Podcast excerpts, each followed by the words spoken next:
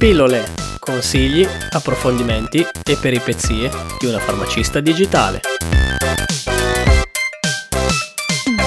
Ciao a tutti e benvenuti in questa nuova puntata di Pillole. Oggi parliamo di Digital Wellbeing, tradotto dall'inglese letteralmente il benessere digitale. Ciao Manuel e ciao a tutti voi. Il tema del digital well-being è attualissimo, significa in poche parole mantenere abitudini tecnologiche sane, ovvero creare un rapporto non morboso con la tecnologia, senza distrazioni e senza perdere il controllo. Il tema mi ha incuriosito immediatamente perché facendomi un'analisi di coscienza passo molte ore al giorno extralavorative sui social media, sul blog e per creare nuovi contenuti per il podcast. Effettivamente un disequilibrio eccessivo tra realtà e tecnologia porta sicuramente al patologico e parlare di tutto ciò potrebbe essere utile per tutti quelli che vorrebbero migliorare la gestione del proprio tempo.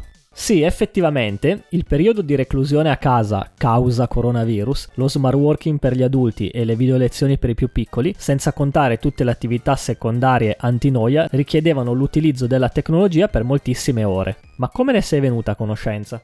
Ho scoperto il significato di digital well-being paradossalmente stando al computer. Google ha creato una sezione di corsi online chiamata Google Digital Training che dà tantissimi spunti commerciali e di marketing, soprattutto per l'avviamento e l'apertura di un'attività online. Tra i tanti videocorsi c'è quello anche di introduzione al digital well-being che mi ha curiosito tantissimo. Nelle note della puntata vi lasciamo il link al portale Google Digital Training. Ogni giorno infatti la maggior parte di noi trascorre tantissime ore online, ma realmente il digitale quanto ci aiuta? Migliora effettivamente la nostra vita o è una fonte di distrazione? Il digitale permette di restare in contatto con gli altri e permette in pochissimo tempo di trovare qualsiasi genere di informazione. Ovviamente ha tantissimi pro ed amante della tecnologia apprezzo moltissimo questi pro. Gli smartphone sono una fonte di distrazione e il loro uso eccessivo può essere un problema per la salute mentale e l'interazione sociale. Infatti, secondo le statistiche Censis risalenti al 2018, il 59,4% degli italiani che possiede un cellulare evoluto dichiara che invece di telefonare preferisce inviare messaggi per comunicare il 50,9% controlla le notifiche del telefono come prima cosa al risveglio e come ultima prima di andare a dormire. Il 30,1% invece di digitare sulla tastiera invia messaggi vocali. Un'altra piccola ossessione quotidiana riguarda il rapporto con la memoria. Il cellulare diventa proprio una sorta di protesi utile ai nostri ricordi e alle nostre conoscenze, al punto che il 37,9% degli utenti, quando non ricorda un nome, una data o un evento, si affida alle risposte della rete per fugare ogni dubbio. Il 25,8% invece non esce di casa senza portare con sé il caricabatterie del proprio cellulare.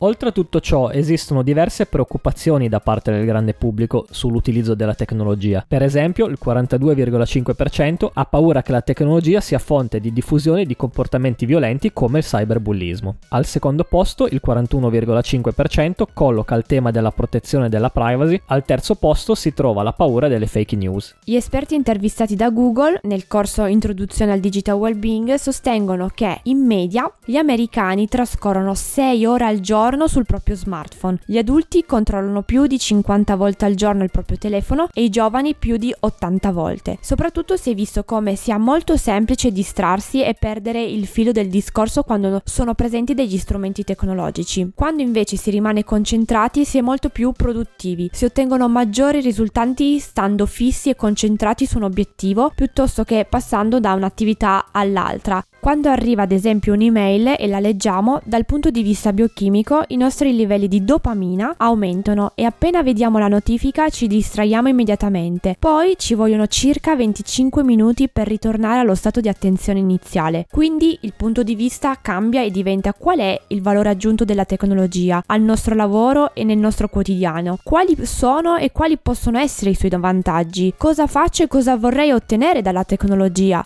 Anche perché non ci rendiamo conto che staccare la testa e allontanarci dalla tecnologia ci permette di monitorare i livelli di ansia, la nostra frustrazione e cosa non da poco ci rende anche un po' più allegri. Anche se distaccarci completamente no, ormai non è più così possibile o comunque può non essere una soluzione ottimale per qualsiasi persona.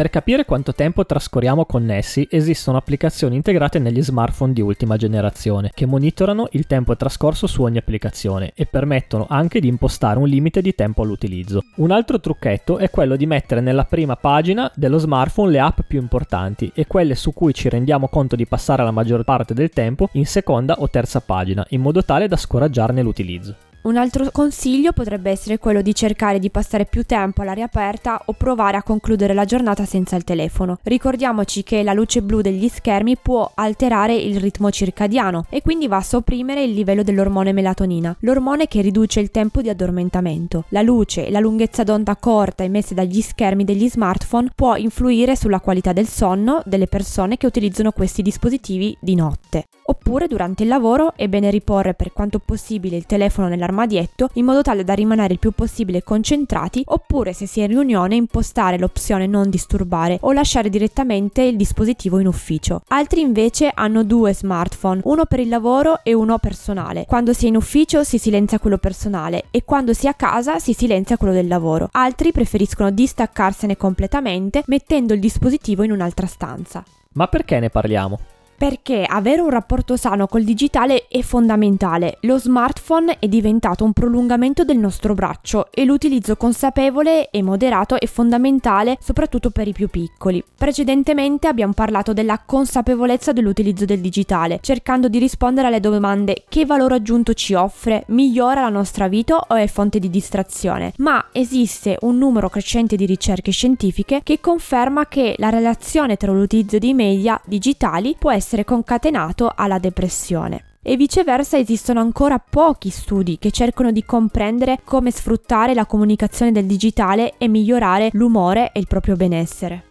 Ci sono dei consigli che si possono dare ai genitori soprattutto per aiutare i più piccoli nell'utilizzo corretto del digitale? A mio avviso, qualsiasi dubbio ci sia, un genitore deve interpellare il proprio pediatra. Molto utile però è anche il sito web della Società Italiana di Pediatria, in cui si possono trovare molte informazioni corrette e puntuali. In Italia, 8 bambini su 10 tra i 3 e i 5 anni sanno usare il cellulare dei propri genitori. E proprio mamma e papà sono spesso troppo permissivi, ovvero il 30% dei genitori usa lo smartphone per distrarli o calmarli già durante il primo anno di vita. Il 70% inizia già dal secondo anno. La Società Italiana di Pediatria dà delle raccomandazioni utili, cioè sconsiglia l'utilizzo di smartphone e tablet prima dei due anni, durante i pasti e prima di andare a dormire. Bisogna limitare l'uso massimo a un'ora al giorno nei bambini di età compresa tra i 2 e i 5 anni e al massimo due ore al giorno per quelli di età compresa tra i 5 e 8 anni. Inoltre il genitore dovrebbe fare da filtro e comprendere quanto tempo il bambino trascorre guardando e utilizzando tv, smartphone, tablet giochi per comprendere la qualità dei contenuti. Il genitore ha il ruolo di comprendere se il contenuto si adatta o meno e quindi è utile poi, soprattutto per i più grandi, invogliare anche attività all'aria aperta e il dialogo faccia a faccia piuttosto che l'utilizzo delle chat.